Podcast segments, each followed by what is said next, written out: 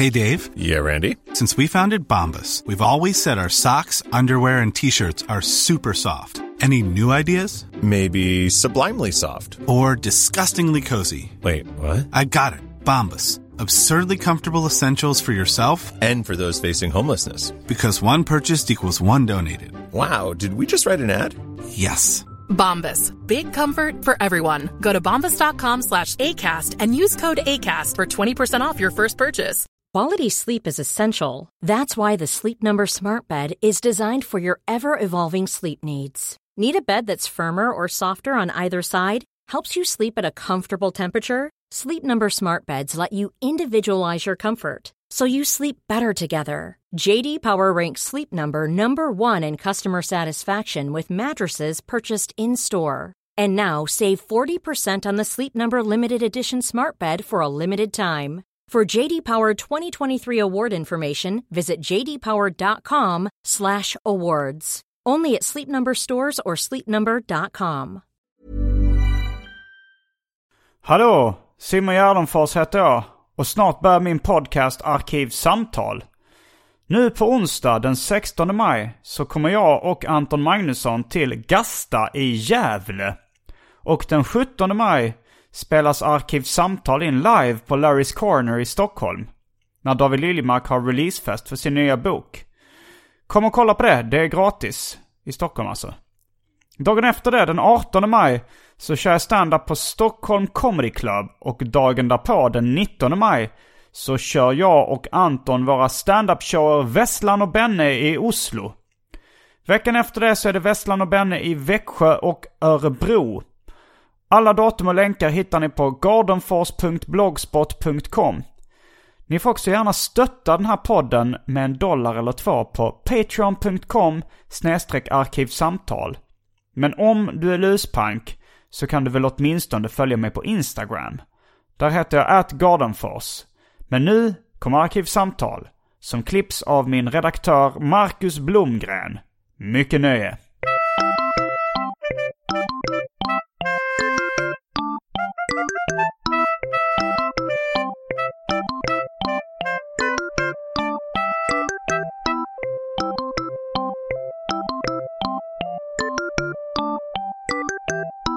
Hej och välkomna till Arkivsamtal. Jag heter Simon Gärdenfors och mitt emot mig sitter Jonas. Pike. Ja, Jonas. Pike. Mm. Jonas Pike. Hej. Det, det är det namnet du vill, eh, vill gå under. Det är det namnet som jag går under. Ja. Jonas Pike. Eh, du är då alltså konstnär Japp. och min kompis. Det stämmer. Ja, jo, jag är det man kallar svensk graffitilegend och magister i konst. Ut, utbildad vid Kungliga Konsthögskolan för den som tycker att det är viktigt. Ja, nej, men eh, du har en bakgrund inom graffiti. Det är kanske där eh, flest skulle kunna känna igen dig ifrån. Som graffitimålaren Pike. Det stämmer. Det stämmer absolut. Ehm, och idag så ska vi ha ett, göra ett specialavsnitt om Paco the Judo Popcorn. Det är alltså en figur som eh, vi har jobbat mycket med tillsammans. Och vi ska berätta hela historien från början fram tills vi är idag. Om den här tecknade superpopcornet. Det är en ganska lång och snårig historia. Med en del vändningar kanske man kan säga. Ja, historien är inte slut än. Nej det är jag inte. säga. Vi kanske bara skrapat på ytan. Vi kanske bara sett början. Ja, det skulle jag, det hoppas jag. Eh, Som bra idé eh, kommer inte sluta tvärt så här. Ja, nu, eh, nu teasar du lyssnarna lite med att det är en bra idé. De, det är nog, de flesta vet, känner nog inte till eh, Paco the Judo Popcorn. Eh, men vi får se det som Europas sämsta cliffhanger. Eh, och vi kommer prata mer om den här, vad du kallar för en bra idé. Eh, Okej, då slänger vi först in Europas sämsta cliffhanger-jingeln här.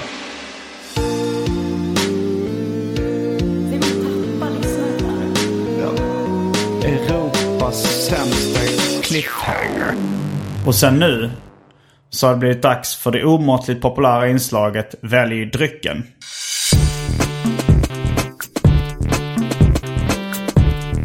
Jag tror vi börja med det fasta Välj drycken! Och här kommer alternativen. Jag var på seriefestival i helgen. Där fick jag en, eh, en läsk. Homemade Comics läskande hallonbubbel. Hette den. Mm, låter Ja. gott. Ja, det är då från uh, seriefanzinet Homemade Comics. Men en klassiker inom svensk seriefanzinhistoria. Mm, jag ser en person som kräker en eh, regnbåge, stämmer det? Mm, det stämmer. Det är Ola Forsblad ger ut den tidningen. Um, sen så har vi Rocket Cat. Det är någon Fireball-kopia. Absolut Vodka. Gundel Sprit. Smakens Poesi. Någon form av juice. Blossa Glögg. Marrakesh Citronad. Vimto Fizzy. En fruktläsk. Fem sorters energidryck att välja mellan. Gammal Kirin, japansk lager. Fanta Zero, Hawaii Gay Club. Smurfigt päronlemonad. Sammy Klaus Beer. Gammal Rosita. Häxblandningen, det vill säga alla drycker som fanns i min kyl innan den genomgick en så kallad corporate rebranding. Och för tråkmånsar och nejsägare, vatten. Eh, då, citronad, sa du det? Jag är väldigt svag för eh, lemondryck.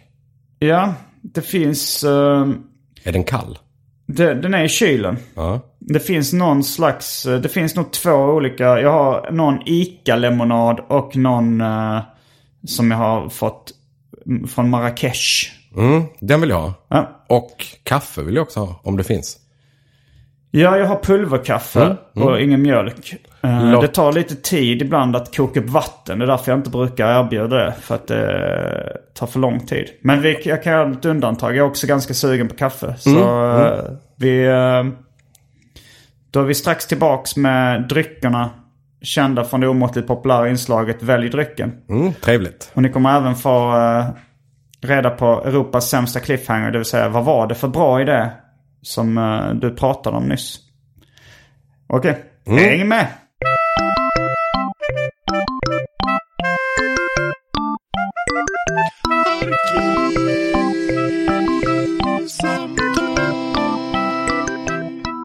Vi är tillbaks med dryckerna. Kända från det omåttligt populära inslaget Välj drycken. Ja. Det blev lite, lite annorlunda än planerat. Det var mina citronad och sånt var väldigt gamla.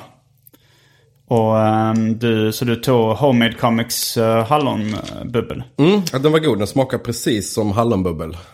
Ja, bubbel tänker jag egentligen är mer eh, mousserande vin. Medan lemonad, läsk, soda, pop. Jag bara återanvände ett ord du precis Ja, planterade. Ja, det är, Ja, det var störigt. Jag använde ett ord och så rättade jag det när du upprepade. precis. Ja, det var lite orättvist. Eh, ja, en läsk. Ehm, ja, nu smakar ju inte de andra, men gamla är de är utgångna. Ja, följande gäster på Arkivsamtal, watch out. Ja, nej, men jag ska slänga dem, tänkte jag. De här lemonaderna köpa ny, tänkte jag. Mm, men då um, backar vi bandet. Vi ska eh, prata om Paco the Judo Popcorn, en tecknad figur. Ehm, och allting började, vi backar bandet till 2002. Det är alltså ganska länge sedan. Hur många år sedan blir det? Det blir 16. 16, 16 år sedan. Ja, det är länge. Då jobbade jag på um, Egmont serieförlaget. Jag var en uh, amatörserietecknare som gjorde egna fanzin och eh, eh, gjorde mycket självbiografiska serier. Och kom i kontakt med Mats Jonsson via Seriefanzine-världen. Det vill säga så här egenutgivna serietidningar. Och han hade då eh, fått jobb på, han jobbade då på Megapyton. En tidning som jag hade börjat teckna lite för. Och när han skulle sluta där så eh, tänkte han, ja men jag kan rekommendera Simon Gärdenfors. Han, han tyckte väl att jag gjorde bra serietidningar på amatörnivå. Så eh, jag började jobba där på Egmont. Och till slut så lades Megapyton ner. Och jag hade inte så mycket, alltså jag, hade, jag, jag jobbade som serietidningsredaktör då. Uh, och de sa okej, nu har den här tidningen lagts ner, den sålde för dåligt. Uh, men de sa du får starta någon annan tidning.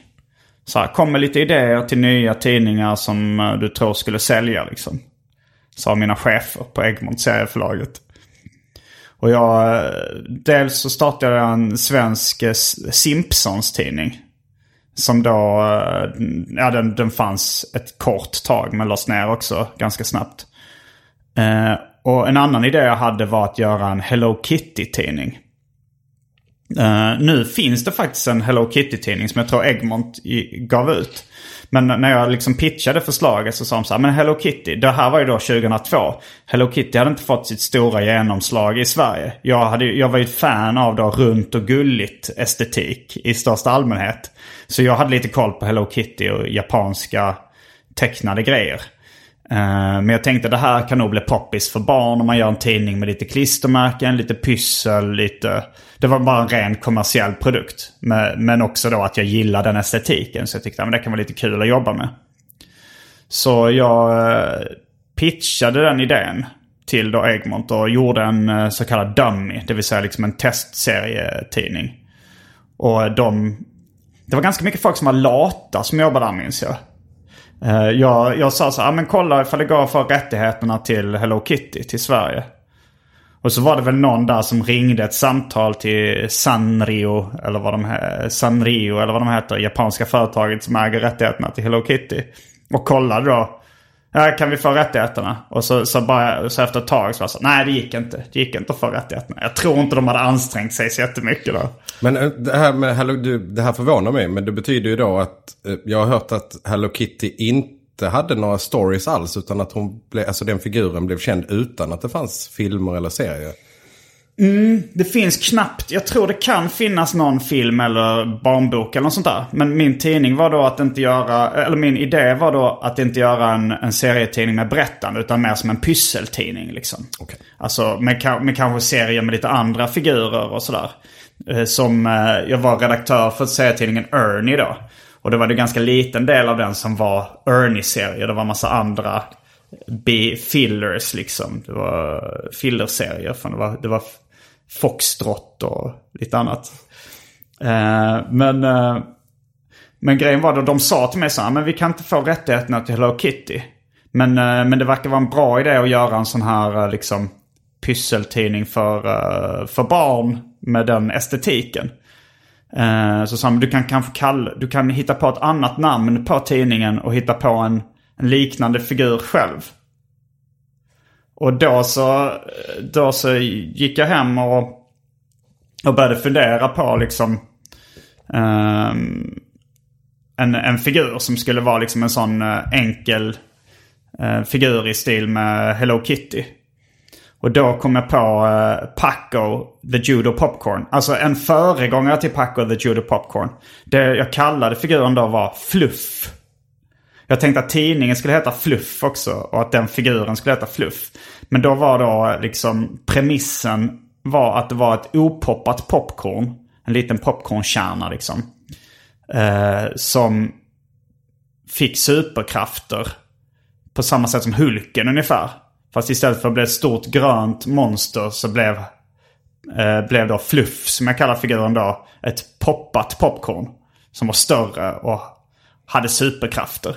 Det var, jag gjorde en skiss då i um, Photoshop tror jag jag gjorde den direkt. Eller tecknade väl för hand först och sen så gjorde jag liksom med den här estetiken som jag hade tänkt mig i, i Photoshop. Eh, på den här figuren Fluff som var eh, popcornet. Och jag kommer ihåg eh, Mats Jonsson, jag tror han jobbade kvar lite på, serietecknaren Mats Jonsson, han jobbade kvar lite på, på Egmont också. Han blev jätteförtjust i den, tyckte så här att den var rolig och liksom Kanske, kanske lite störig också har jag för mig att han tyckte den var. Alltså den är, så här, den är lite, lite, lite gullig på... Alltså den, den eh, skissen jag gjorde först, den, är, den ser mycket mer... Eh, eh, den väcker mer känslor av irritation än den eh, skissen som... Jag som, tror att jag har sett den, jag förstår vad du menar. Lite hatgubbe. Ja, lite hatgubbe. Hatgubbe är ett, ett uttryck som svenska serietecknare framförallt kanske använder om om figurer, eh, tecknade figurer som framkallar känslor av hat. Mm, jag har varit med och gjort flest hatgubbar i världen tror jag. Mm. I och med att jag haft det här Open Book-projektet där det är flera människor som ritar tillsammans under många år. Ja just det, vi sitter vi och ritar i böcker. Vi har jättemånga hatgubbar där. Ja. Det väcker jobbiga känslor. Många mm. sidor. Ja, hatgubbe är ett annat kapitel uh, i, i den tecknade historien. Men... Uh, men sen hände inte så mycket med, alltså den tidningen eh, blev aldrig av under min, jag slutade på Egmont sen. För jag ville jobba med egna projekt liksom. Börja teckna serier på heltid och gå på olika former av bidrag och sånt där. Eh, det var det jag gjorde sen när jag slutade på Egmont. Jag gick på liksom olika... Låten Bidragskungen beskriver rätt mycket min tillvaro. Det var a-kassa, starta eget-bidrag, det var... Ja. Mm, jag gjorde sånt. samma sak under 90, tidigt 90-tal faktiskt. Men då var jag, hade jag slutat min bidragshoppning. Ja.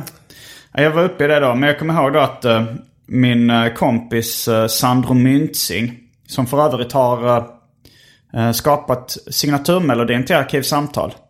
Det är även han som sjunger Arkivsamtal i Bumpern. Mm, jag gillar verkligen honom. Bra musik gör han också. Ja, han är en väldigt begåvad man.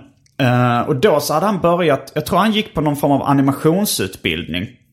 Jag vet inte om han gick på projektverkstan då, där jag också har gått, eller om han gick, jag tror han gick en animationsutbildning i Fellingsborg.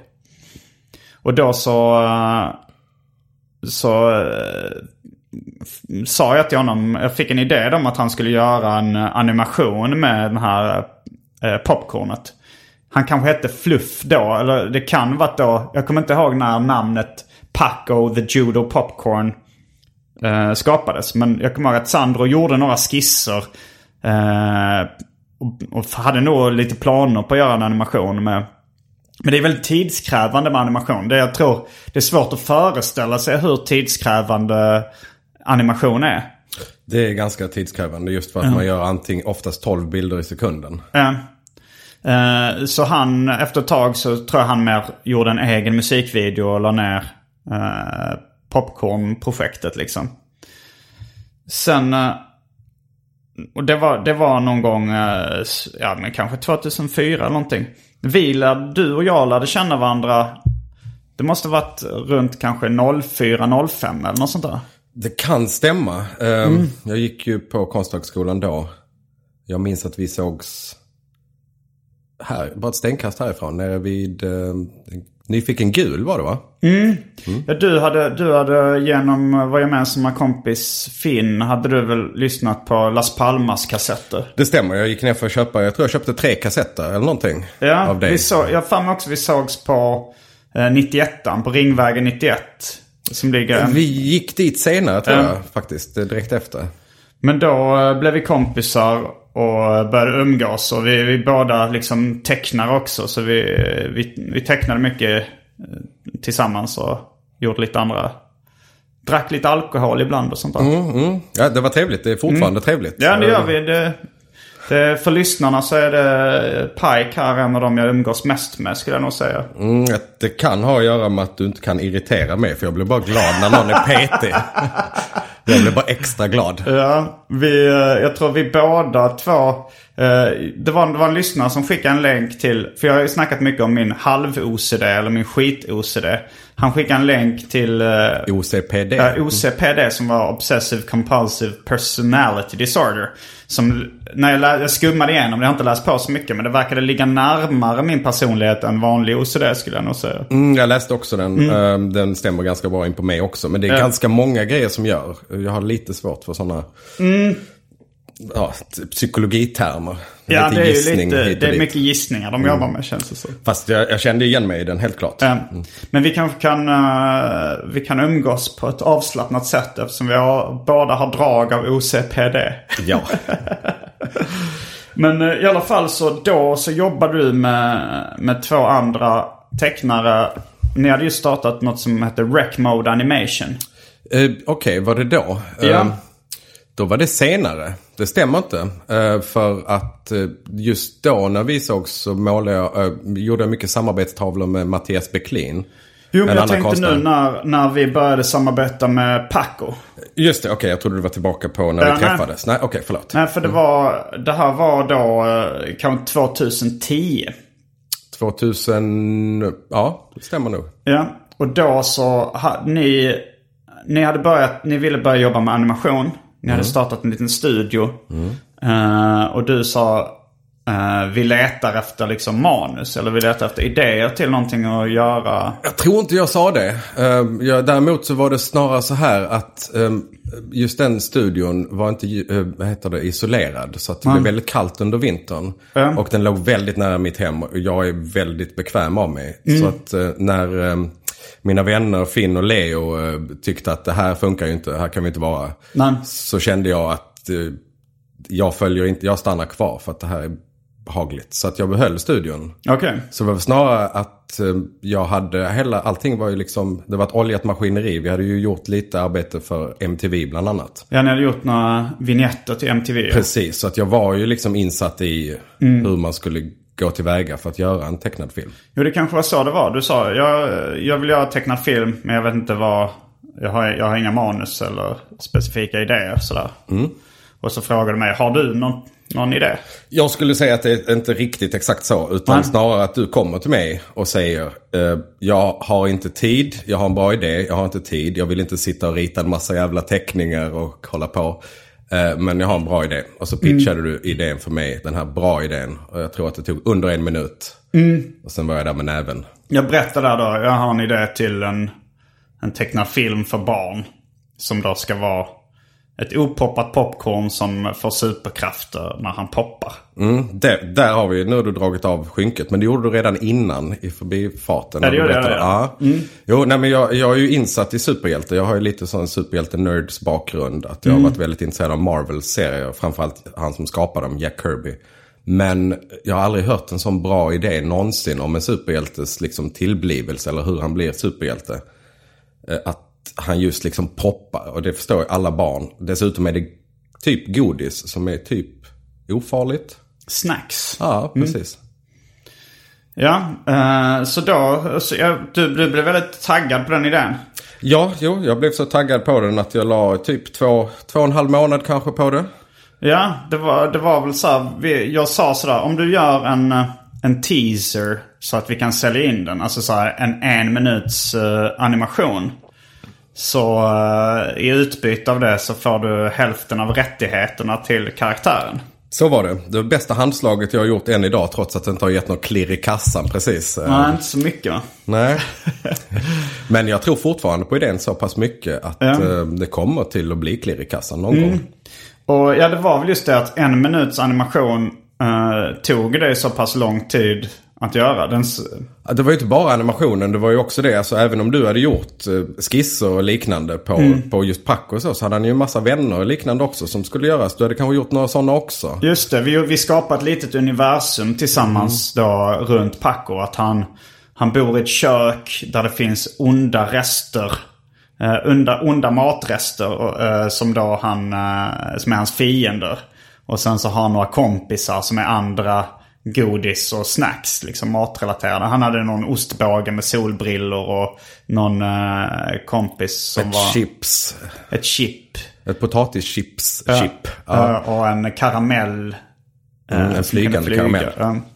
Så de, vi, skapade det universumet. ehm, och, och du gjorde den här teasern. Den, den kan ni faktiskt se på YouTube i sin helhet.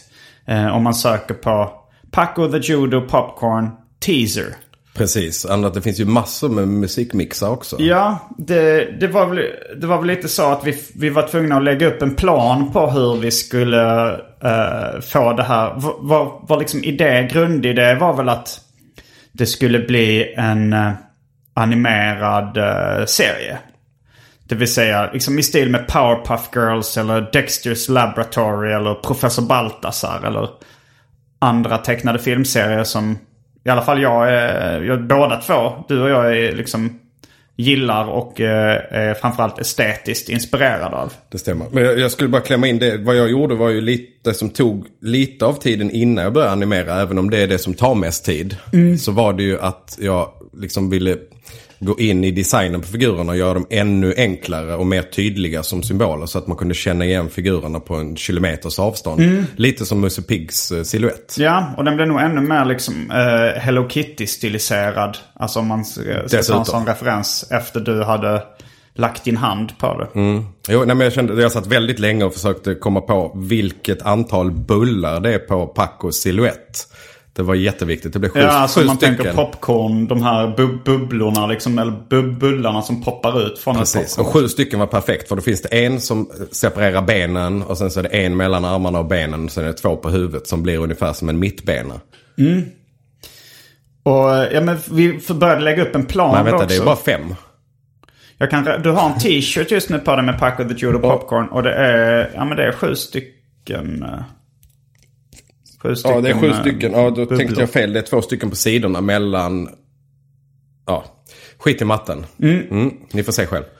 Du är ganska matteintresserad till skillnad från vad jag är. Mm. Jag är nog mer intresserad av geometri faktiskt än just matematik. Visuell matematik är det enda jag, jag förstår inte riktigt. Eller jag, min hjärna har svårt för siffror. Men du är ett stort fan av matematikern Fibonacci. Det stämmer. Eh, Eh, nej men vi la i alla fall upp en plan då av um, hur vi skulle få det här att bli. Alltså vår dröm var väl kanske då att få det som en, en uh, animerad serie på Nickelodeon eller Cartoon Network. Och uh, jag tänkte lite hur ska man få det att bli så? Men den här teasern då som är liksom en snygg animation och som presenterar själva premissen och idén och karaktären och universumet. Eh, det var ju liksom steg ett att göra den. Och sen, eh, sen behövdes det ju, dels så behövde du lite, lite pengar att leva på medan du gjorde den. Eller liksom kanske mer snarare pengar när, när du var pank efter att ha jobbat med den så pass länge. Mm, jo, det stämmer. Jag skuldsatte mig lite där de månaderna. Och sen eh, tänkte jag också att jag skulle...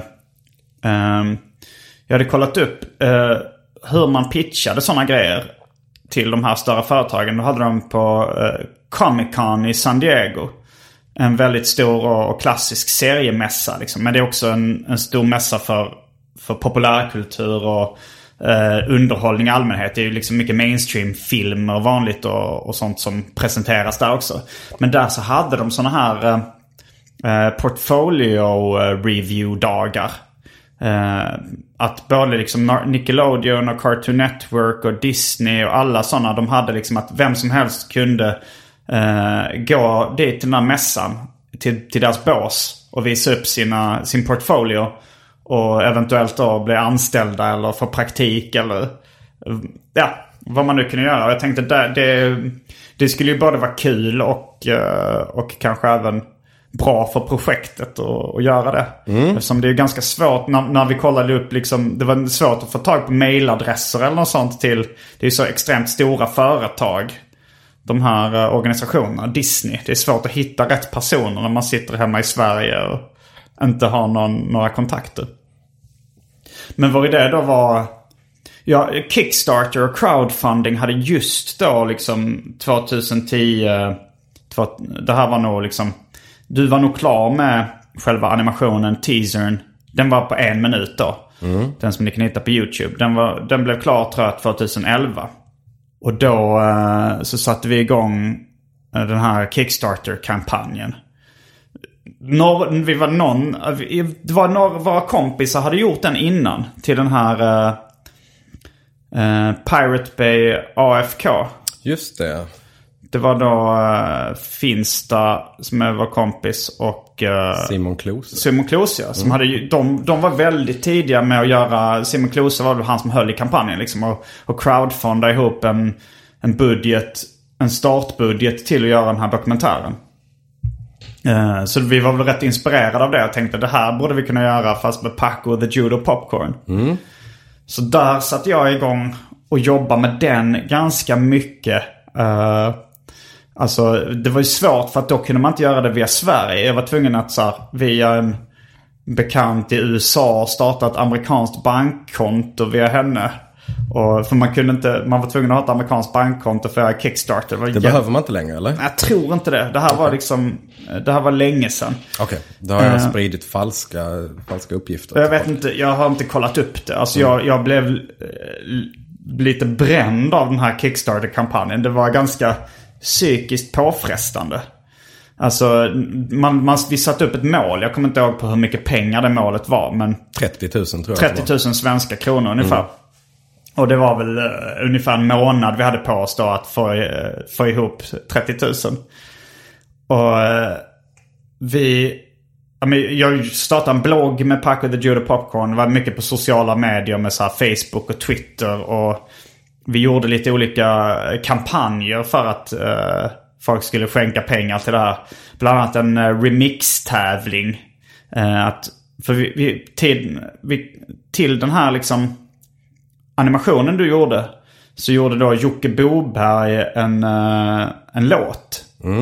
Eh, Paco-låten då som är Paco the Judo Popcorn. Och vi arrangerar även Larry Farber.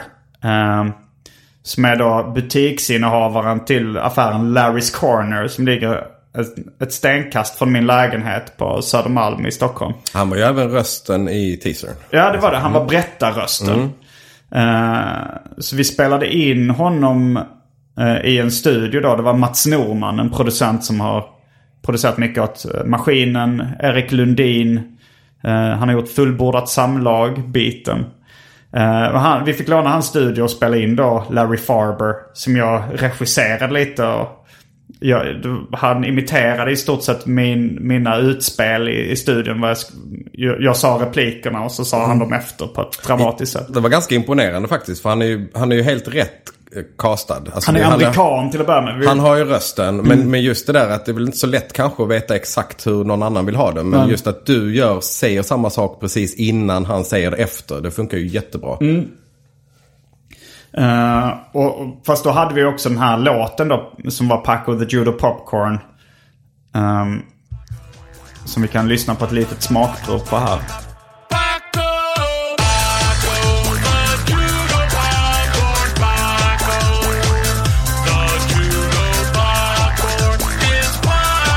Och då, var det, och då så gjorde vi en remixtävling eh, som liksom vi spred via sociala medier då. Att folk kunde ladda ner ett remixpaket med, med rösten och med liksom alla trummor och sånt där. Och några medlemmar av Slagsmålsklubben gjorde en remix. eh, De hade någon namn, eh, artistnamnet Levi Klausen. Som jag tror var någon Sverigedemokrat som gjorde techno. Att de bara snodde hans namn. Och, och, eh, men den finns att hitta på YouTube då. Och den som eh, blev populärast det var då en, eh, en artist som heter Fantomen K. Eh, han gjorde en remix av låten som fortfarande är nog det som har genererat mest uppmärksamhet till Paco the Judo Popcorn.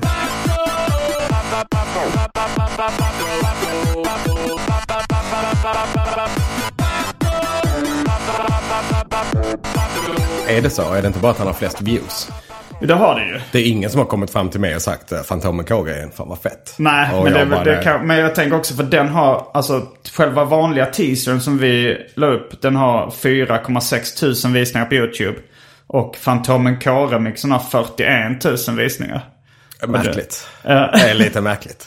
Eh, så det, men det, det var, den är lite såhär blipp-blopp, chiptunes. Uh, liksom lite datorspelsmusiks. För, eh, som jag tror, jag tror folk som håller på med den typen av musik inte gillar den benämningen. Men, men det är kanske det som beskriver den närmast. Men den blev väldigt poppis, den remixen. Så att, eh, och även en remix som kan nämnas var då eh, dina, eh, dina kollegor från Rec Mode Anim- Animation som gjorde, de, men de hittade på en bikaraktär också som hette mm eh, Chico the Hip Hop Nacho. Mm, ja, det, var ju, det var ju kul. Ja, den slänger vi in ett litet smakprov också på här. Chico. Mean, mean, mad Chico, the hip hop nacho. A wild kid Chico, the mean, mad Chico. Och det finns också på YouTube en, där ni kan se hur eh, The Hip Hop Nacho ser ut. Den, den känner jag blev väldigt skojig figur också. Mm, ja, mycket begåvat, mycket roligt. Eh, vad kallar han sig som rappar på den? Lucy. Lucy, jag har ja. ingen aning om vad han kallar sig men det Nej, var perfekt för olika- honom. Ja, väldigt, väldigt skojig. How would you like to look five years younger? In a clinical study, people that had volume added with Juvederm Voluma XC in the cheeks perceived themselves as looking five years younger at six months after treatment. Look younger, feel like you. Add volume for lift and contour in the cheeks with Juvederm Voluma XC. Reverse signs of aging by adding volume to smooth laugh lines with Juvederm Volure XC. For important safety information and to find a licensed specialist, visit juvederm.com. That's J U V E D E R M.com. Not for people with severe allergic reactions, allergies to lidocaine, or the proteins used in Juvederm. Common side effects include injection site redness, swelling, pain, tenderness, firmness, lumps, bumps, bruising, discoloration, or itching. There's a risk of unintentional injection into a blood vessel, which can cause vision abnormalities, blindness, stroke, temporary scabs, or scarring. Talk to a licensed specialist to find out if it's right for you. Nice. Yeah. What you're hearing are the sounds of people everywhere putting on Bombas socks, underwear, and t-shirts made from absurdly soft materials that feel like plush clouds. Yeah, that plush. And the best part? For every item you purchase, Bombas donates another to someone facing homelessness. Bombas. Big comfort for everyone. Go to bombas.com slash ACAST and use code ACAST for 20% off your first purchase. That's bombas.com slash ACAST. Code ACAST.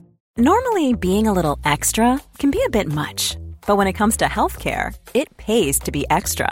And United Healthcare makes it easy with Health Protector Guard fixed indemnity insurance plans. Underwritten by Golden Rule Insurance Company, they supplement your primary plan, helping you manage out of pocket costs without the usual requirements and restrictions like deductibles and enrollment periods. So when it comes to covering your medical bills, you can feel good about being a little extra. Visit uh1.com to find the Health Protector Guard plan for you.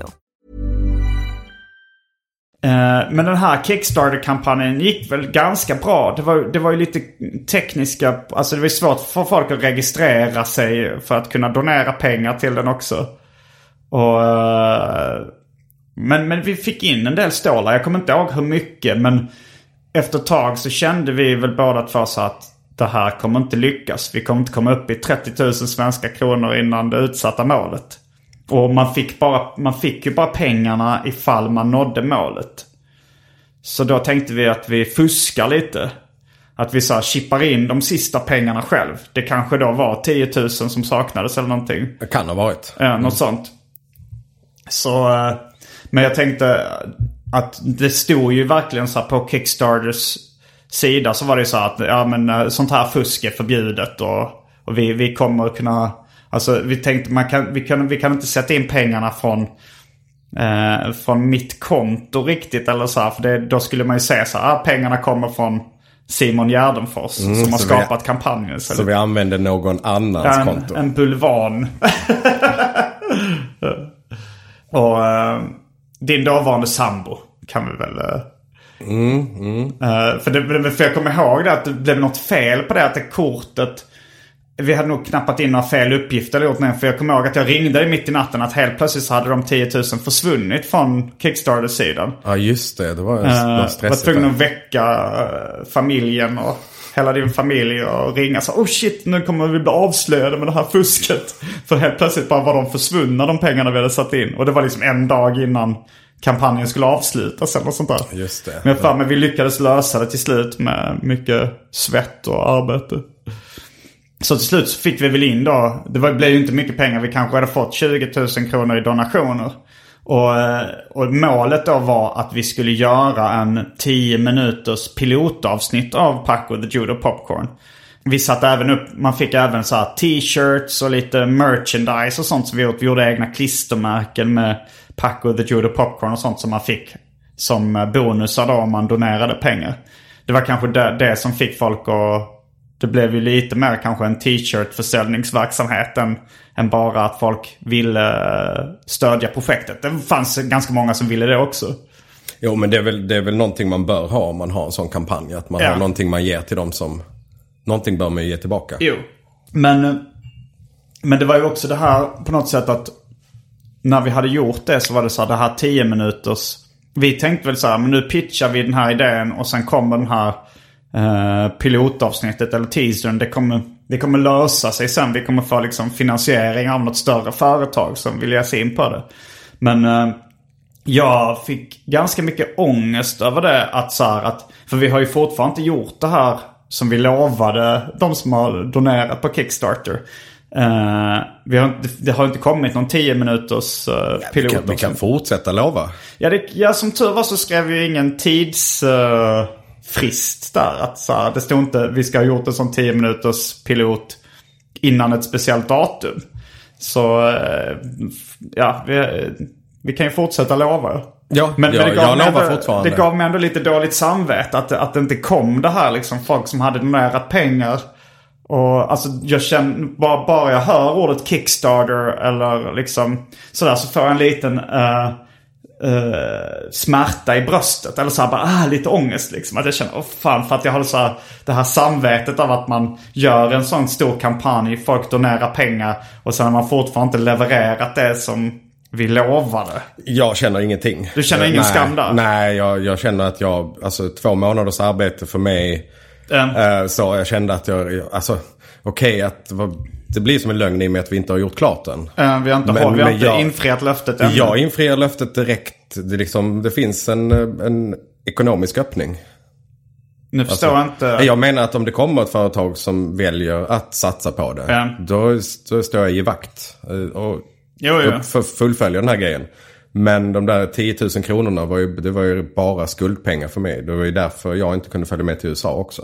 Ja, för det var ju sen, eh, jag åkte ju sen då tillsammans med min kompis Agro till, eh, till San Diego. Det var väl ganska mycket då en nöjesresa också. Alltså vi åkte till San Diego eh, Comic Con.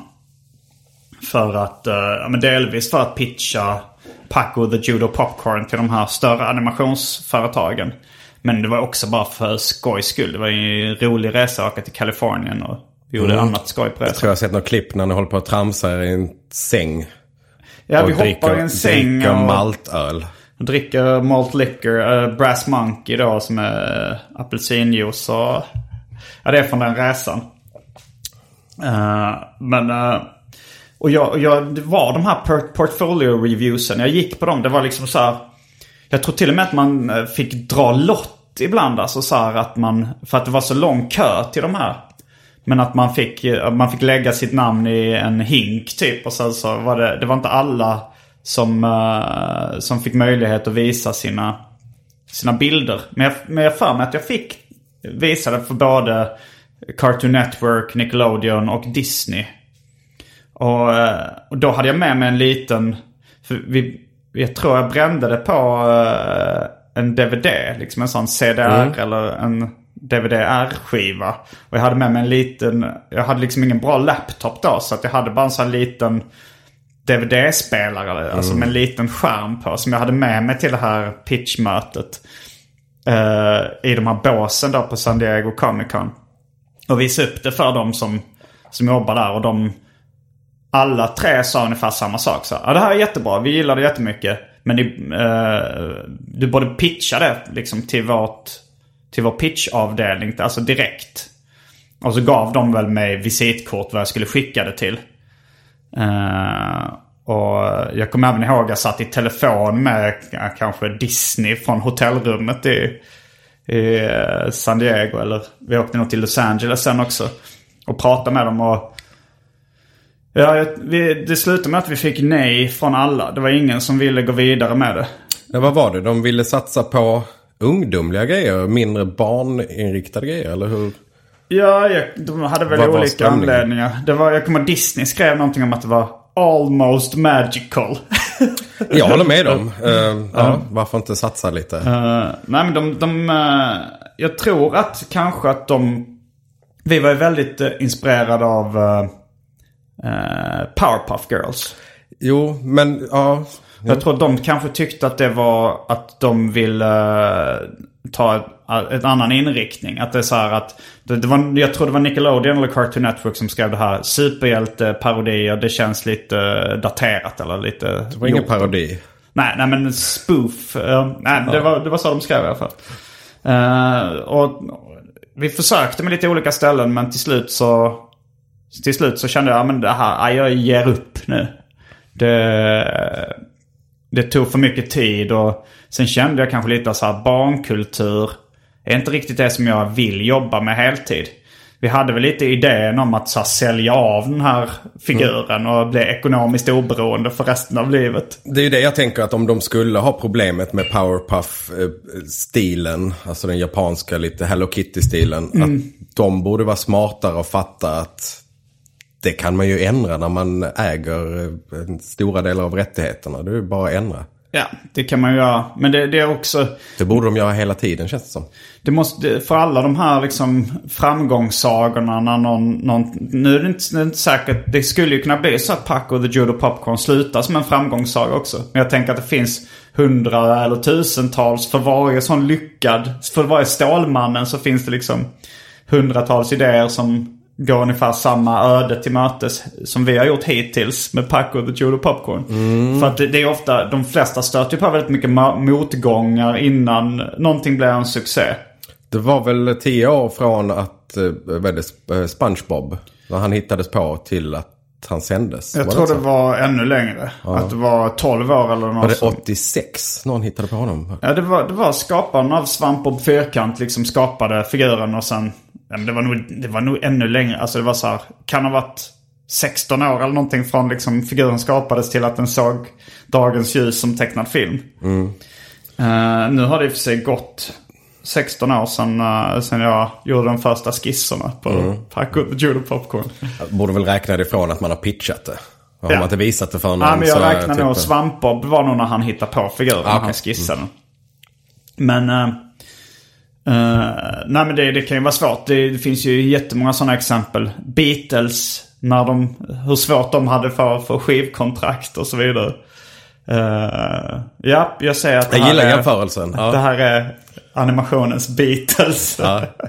Nej men det är det. det alltså, jag tror att någon dag kommer det hända även, även om det händer efter vi är borta. Så kommer det hända för det, idén är så pass bra.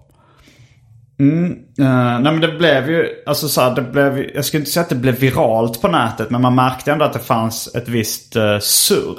Att det var så här, jag såg någon asiatisk unge i, det var någon asi, amerikan, asiatisk amerikansk unge som satt och gjorde Paco the Judo Popcorn i lera på.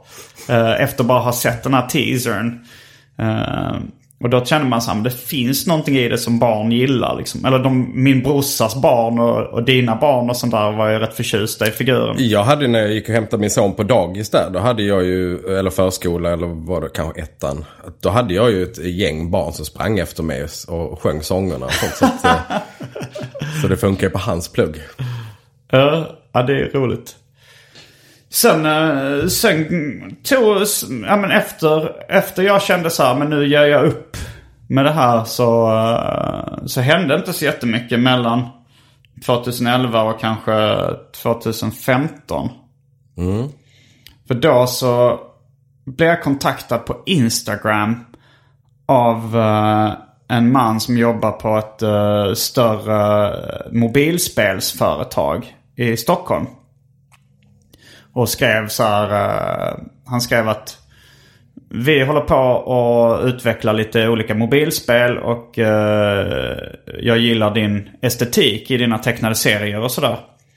Uh, har du några idéer eller skulle du vilja hjälpa till med grafiken liksom, på de här spelen? Så hör av dig. Och så svarade så bokade jag in ett möte då på det här spelföretaget i Stockholm. Och var där och då tänkte jag, men Paco the Judo Popcorn. Dags att damma av igen. Eh, så jag, jag visade det för honom. Han sa perfekt, det här skulle passa. För de hade något spel de hade gjort med en get. Eh, Just det, som hoppade upp för berg eller Ja, någonting. och så tänkte jag det här, liksom, den här grunden till det här spelet skulle vi kunna göra om till ett uh, Paco-spel. Så vi började, vi skrev på ett kontrakt med, med det här företaget eh, 2015. Och började jobba lite mer med liksom, idéer och design och sånt till, eh, till spelet. Sen var det att han, han som kontaktade mig, det var en av grundarna till det här stora spelföretaget. Själva det stora spelföretaget, alltså ledningen där tror jag, eller liksom andra, de ville inte satsa på Paco the Judo Det skulle Popcorn-spelet. vara roligt att veta varför. Vad är det de ser som jag inte ser? Ja, jag vet inte. Men, men det ledde i alla fall till att ehm, den här grundaren, mannen som kontaktade mig från början, alltså vår kontaktperson där, han, han gjorde det på egen hand och finansierade. Han tänkte så här, men jag, jag vill fortsätta att göra Paco-spelet. Så han finansierade själv vid sidan om. Men det var nog... Det, det var nog inte liksom tillräckligt mycket tid och pengar som krävdes för att göra det så bra som det var tänkt.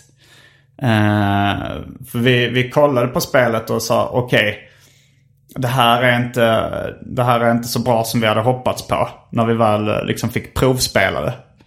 Och det, men, de, men eh, de sa så här, ah, men vi släpper det ändå nu till Android så kan vi liksom eh, så kan folk testa det lite och sen så gör vi, gör vi om det och gör det bättre och släpper det på liksom till alla spelplattformar, till iPhone och sånt där. Jag var i kontakt nu med den här spelutvecklaren och han säger att i vinter så kommer en uppdaterad version av spelet. Och då kommer det förhoppningsvis komma till alla mobilplattformar. Mm, mm. Det är ju inte för sent. Nej det är det inte. Men på tiden. Ja, det har ju gått. Nu är det 2018 och ja, på i vinter så kanske det har hunnit bli 2019. Mm, jo, det, ja, jo, det var ju inte jättebra. Men framförallt så var det ju spelid. Den saknar ju spelidé, känner jag. Alltså, det var inte i köket där och det var ju... Det, det var något helt ja, annat. Det var inte alla idéer som vi hade. Vi hade ju en dröm att det skulle utspela sig i köket liksom och så här. Det var, men, det blev, men det blev ändå, alltså när jag spelade så tyckte jag det var kul att spela liksom bara som en sån här... Uh, men lite så här tidsfördriv. Och estetiken såg schysst ut. Uh, men vi tänkte så här, det var, ganska, det var lite liksom buggar och missar i det så här. Vi, så vi tänkte så här, men om vi ska lansera det här nu så måste vi ha någon, någon gimmick. Ja, det var ju härligt taffligt kan man Ja, säga. vi, men vi, för jag tänkte så vi tänkte så att om det här hade varit liksom ett spel man upptäckte i Ukraina. Då hade man tyckt att de här, eh, eh, de här små missarna och, och, och sånt bara var charmiga. Alltså så här, fan vilken rolig figur. Så vi började diskutera fram en marknadsföringsplan där vi skulle så här säga att, att till slut kom vi nog fram till att vi skulle säga att det var indier som hade tagit över rättigheten. Att, att det här företaget vi hade sålt rättigheterna till eller skrivit kontrakt med hade mot vår vetskap sålt vidare rättigheterna till en indisk spelutvecklare. det här är det- ännu en lögn då så, och fusk som vi... Som vi Men det hade ju sett jättebra ut med lite eftertexter i hindi och Ja, sånt. då hade, då, jag tänkte så här, vi, vi tänkte att då skulle det bli en kultklassiker. Att vi skulle gå ut på social, sociala medier och säga så här. "Ah, vi har förlorat rättigheterna. De här en, indierna har gjort något konstigt av det här spelet. Det hade blivit kul på något sätt. Och då kanske spelet hade blivit eh, kultförklarat. Och, och figuren hade spridit sig eh, på grund av den här konstiga storyn liksom. Alltså det, jag, jag har hört, alltså det finns säkert ett ord för det där. För att jag vet att min son är väldigt intresserad av just spel som är fel och fula och dåliga. Alltså han, han tycker att det är skitball. Ja, men jag kan tänka mig, vad heter han, Pewdiepie och sånt. eh, Kör väl rätt raljanta liksom speltester över dåliga spel också som bara är lite konstiga och kul. Ja, nu var det länge sedan jag hörde Pewdiepie. Eh, Eller såg. Ja, han, han har väl sett sina, sin storhetstid ska jag gissa på.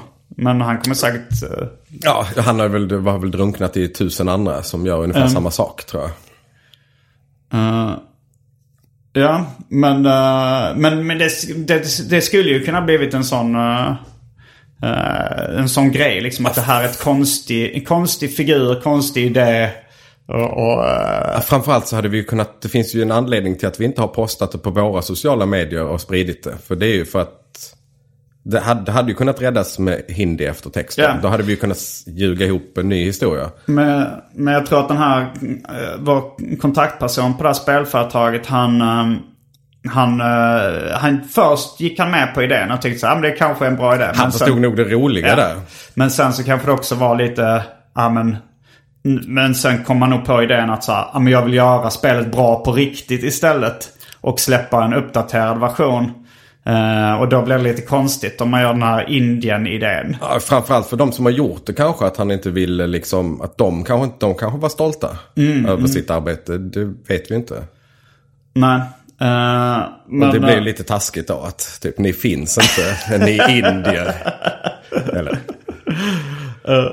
Jag gissar att det var det som stoppade honom. Vi får fråga. Ja, det, det kan det ha varit. Men, uh, men, men det, ni som har Android-telefoner och är nyfikna på hur det här spelet ser ut. För det släpptes ju då utan den, indiska inpack, den indiska paketeringen. Utan, uh, så det finns ju nu till Android-telefoner att uh, ladda ner gratis. Om ni söker efter Paco the Judo Popcorn så kommer ni hitta det. Jag, jag kan se det också på, om jag bara googlar det så kan man ju se liksom själva... Det finns typ sex recensioner. Fått ändå fått... Uh, det vet man ju inte hur ärliga de recensionerna är. Men det, det är så här. Det är inte, du, det är inte du som har skrivit dem. Nej, jag har inte skrivit dem. uh, men det kan ju vara någon annan inblandad i produktionen. Men ja. någon skrev så här bara så här. Yeah, uh, nice uh, time killer and cute re retro graphics. Liksom så här. Det var den enda textrecensionen. Sen har den fått några femmor, kanske någon trea. Och, mm. och en etta tror jag. Mm. Problemet är väl det att det är två, två helt olika stilar som möts där. Eller tre helt, eller stilar som inte riktigt funkar. Just att bakgrunden är en annan stil än förgrunden och vissa figurer har ja. jag varit in, inblandad i och fixat på men... Men, men ja. ni kan ju testa, ni som har Android-telefoner kan ju gå in och testa spelet bara för skojs skull. Uh, och det är väl så, gratis va? Första... Ja det är gratis men mm. det kanske är lite reklam eller något sånt uh, som dyker upp ibland. Uh, jag blir lite sugen på att spela det nu. Alltså jag tyckte ändå det var lite beroendeframkallande att sitta och och spela det. Man, man är då det här popcornet som hoppar runt. Uh, och sen kan man bli poppad och bli större. Lite som när Super Mario eller Giana i Giana Sisters blir en större figur som får lite andra... Jag vet inte, får Paco andra krafter när han, han kan hoppa större? längre va? Ja, det kanske Jag tror det är lite lätt flyga eller någonting. Mm. Mm, så det är ju där vi är nu. Vi har fått uh, någon form av... Uh, jag skulle inte säga löfte men, uh, men en antydan att spelet kommer att uh, komma i en uppdaterad och bättre version i vinter. Mm. Det vore väl det vore jättetrevligt. Om ja, det, det hade varit. Ja. Och sen... Uh, men jag har ju också kvar dr drömmen lite om att, att det, om, om det liksom blir populärt spel så kan även figuren få, eh, få ben liksom att bli tecknad film och bli liksom en Hello Kitty-aktig figur i allmänhet. Jag vill ju gärna att det ska bli att japaner ska gå runt med mobilsmycken med Paco the Judo Popcorn. Och... Alltså allt det här kommer hända. Det är bara det att det är tid. Tiden sticker ja, iväg. Man kan ju inte vara helt säker på att det kommer hända. Jag är hyfsat säker. Alltså även mm. om det är någon som, alltså det är mycket möjligt att någon bara snor idén och gör det. Men det kommer hända. Det kommer komma en figur som är ett opoppat popcorn som när den blir, vad är det vi har sagt, när han blir rädd va? Vi, vi diskuterade det. Det var inte när han blev arg utan när han blev rädd som han poppade. Ja, jag kommer inte ihåg hur det är i teasern när han sa When Paco gets upset. He, ja, just det. det, det ja, men jag tror att vi ändrade efteråt mer. Alltså bara för att det var någonting för... Eller nej? Ja, spelar, spelar absolut ingen nej. roll. Nej men uh, det, det är ju svårt för mig då att säga ifall det inte... Ifall, ifall du... Ifall, man kan ju aldrig, jag kan ju aldrig säga vad var det jag sa. Ifall det inte blir av. Nu, nu är det inte så att jag säger att det inte kommer bli en succé. Jag säger att det kanske inte är just Paco, men någon kommer sno idén och göra den. Om, alltså det är precis det som kommer hända om inte just Paco blir det. Paco, det finns ju andra liksom levande popcorn. Uh, ja, jo just det. Uh, det är ju, men... Uh, det finns ingen känd figur som är ett levande popcorn. Och frågan är vem som var... superhjälte va? Som, som poppar. Och sen sådär. så är det, man, vi kan ju alltid gå tillbaks till 2002 eh, och de här skisserna som... Ja, som men det måste ju vara någon som har gjort popcorn tidigare. Men jag tänker att... Det finns någon barnboksfigur på någon, någon eh, som ja. jag har upptäckt då som... Det var en kompis till mig som visade den också strax mm. efter. Jag hade inte sett det. Jag blev lite så här mm. bara shit. Men jag kollade upp den. Den är ändå skapad efter 2002. Den här barnboksfiguren. Ja, jag tänkte mer på att den, den var inte så lik. Och samtidigt så var det inte en superhjälte. Och Nej. då känner jag att det inte är samma sak. Jag menar så länge Shazam och Stålmannen finns. Daffy Duck, Kalanka. Ja, jo. Um, Jo, det behöver inte vara exakt samma. Men, men det, det, det, känns som att ett, ett popcorn med ögon och mun det, det, skulle jag ju bli jätteförvånad ifall det inte var gjort eh, liksom samma år som man började äta popcorn. Ja, nej precis. Men, men framförallt så, så, men det är just därför jag sa innan att det är en jättebra idé. För att den ligger precis där att han poppar. Det är det som är superhjälten. Mm. Alltså det är där han får muskler. De här bullarna är ju typ som att han får muskler. Lite som Hulken mm. eller någonting. Mm. Och det kommer hända. Det är jag 100% säker på. Vad är du 100% säker på? Att det kommer komma en figur eller att Paco kommer till och hamnar där där det blir just smyck, mobilsmycken. Alltså en sån craze. Eller vad det kallas. Du är 100% säker på att det kommer bli en, en, eh, en eh, popcornfigur-craze? Ja. Okej. Men, men som sagt, det kan ta 10, 20, 30, 40, Ja, 50, okej. 60, 70 år. Men eh, är det någonting som man kan be lyssnarna om och hjälpa till med att... eh, alltså så här, för nu, jag tror att det här avsnittet av Arkivsamtal, det kan vara nu som Paco får som mest uppmärksamhet någonsin. Ja, för när vi gjorde det hade inte du arkivsamtal va? Nej, Arkivsamtal startades faktiskt året efter. För det Kickstarter-kampanjen var 2011 och jag startade Arkivsamtal 2012. Men hur många lyssnar ungefär genom alltså, snittet har du nu? Uh, ja men det är minst 25 000 per avsnitt. Som uh, sen vissa populära avsnitt kanske upp i 50 000. Vilken är mest? Är det Wahlbeck? Faktiskt Jonathan Unge är ett av de populäraste. Okej, ja, Men sen populär. även, Ja. eh, lite kändisar som uh, Henrik Schyffert och sånt har Mm. rätt mycket lyssningar också. Men uh, ja i och för sig, det, men Fantomen K-remixen då med 41 000 visningar. Det kan man inte... Ja, det går kanske inte riktigt att sätta i proportion. Nej. Men det är svårt att veta vad som ger eh, uppmärksamhet också. Det var... Alltså jag kommer ihåg, för jag var med i P3 Populär. I P3 eh, då, då var jag sidekick till Hanna Fahl som också var med i första avsnittet av Arkivsamtal. Jag kommer ihåg, jag, varje vecka så var jag med där och hade liksom pratat om någonting. Och då kommer jag ihåg att jag pratade om Paco the Judo Popcorn under liksom... Eh, under den eh, Kickstarter-kampanjen. Mm, det minns jag. För jag minns att hon gillade um, ostbågar. Ja, Dagen var, efter påsen har varit öppen i typ ett dygn. just det. ja, jag håller är- med lite. Jag gillar, jag gillar dem så också.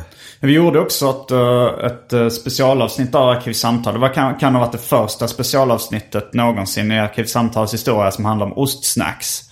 Med Hanna Fahl. Men då kommer jag ihåg för att jag, eh, alltså så här, vi, vi hade en hemsida då, eller en blogg då, eh, pacopopcorn.com. Den vet jag inte om den finns kvar längre. Bloggen ligger nog kvar på pacothetjudopopcorn.blogspot.com eller något liknande. Jag tror jag har den länkad från min Facebook. Eh, där vi kom lite uppdateringar. Men jag kunde ju se där liksom från... eh, för jag tänkte så här, men nu P3, stor radiokanal, jag pratar om det här projektet i P3. Folk kommer googla det och hitta den här eh, kampanjen.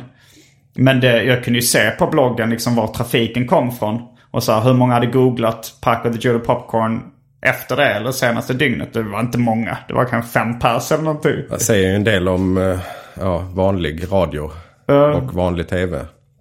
Jag gissar ju på att, eh, att det är fler som kommer kolla på teasern efter att ha hört det här. Mm, mm. Jag kommer nog också posta den på Instagram tror jag, den här lilla Det tänker jag också klippet. göra. Eh, Jag kan, jag kan vara lite skamlös. Följ mig på Pike underscore NSA. Följ med på atgardenfors. Ja, man kan bara söka på Simon Gärdenfors på olika sociala medier. Så hittar man både det ena och det andra, höll jag på att säga.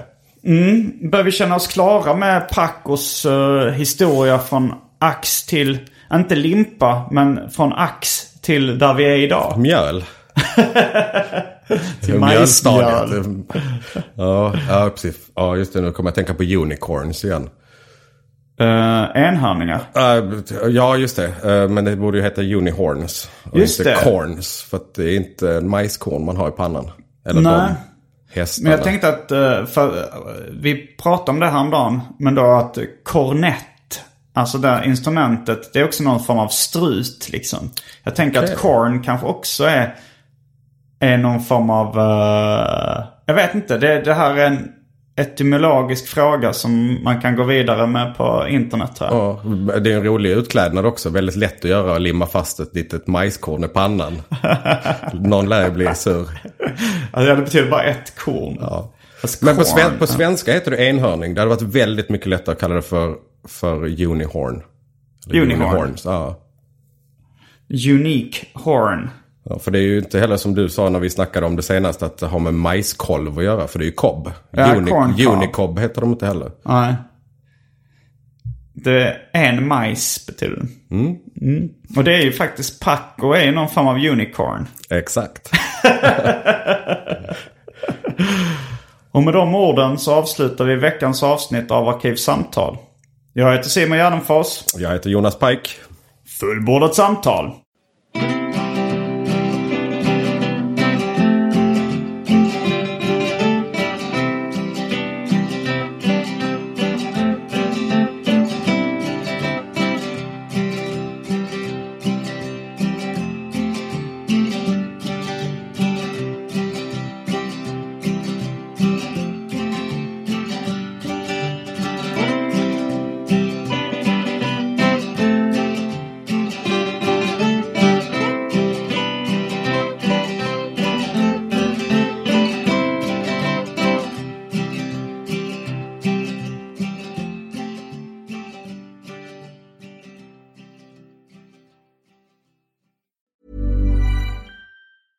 Planning for your next trip?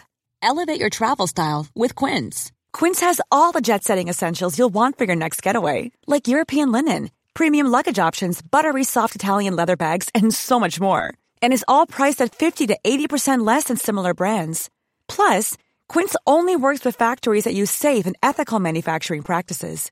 Pack your bags with high-quality essentials you'll be wearing for vacations to come with Quince. Go to quince.com slash pack for free shipping and 365-day returns. Want flexibility? Take yoga. Want flexibility with your health insurance? Check out United Healthcare Insurance Plans. Underwritten by Golden Rule Insurance Company, they offer flexible, budget-friendly medical, dental, and vision coverage that may be right for you. More at uh1.com.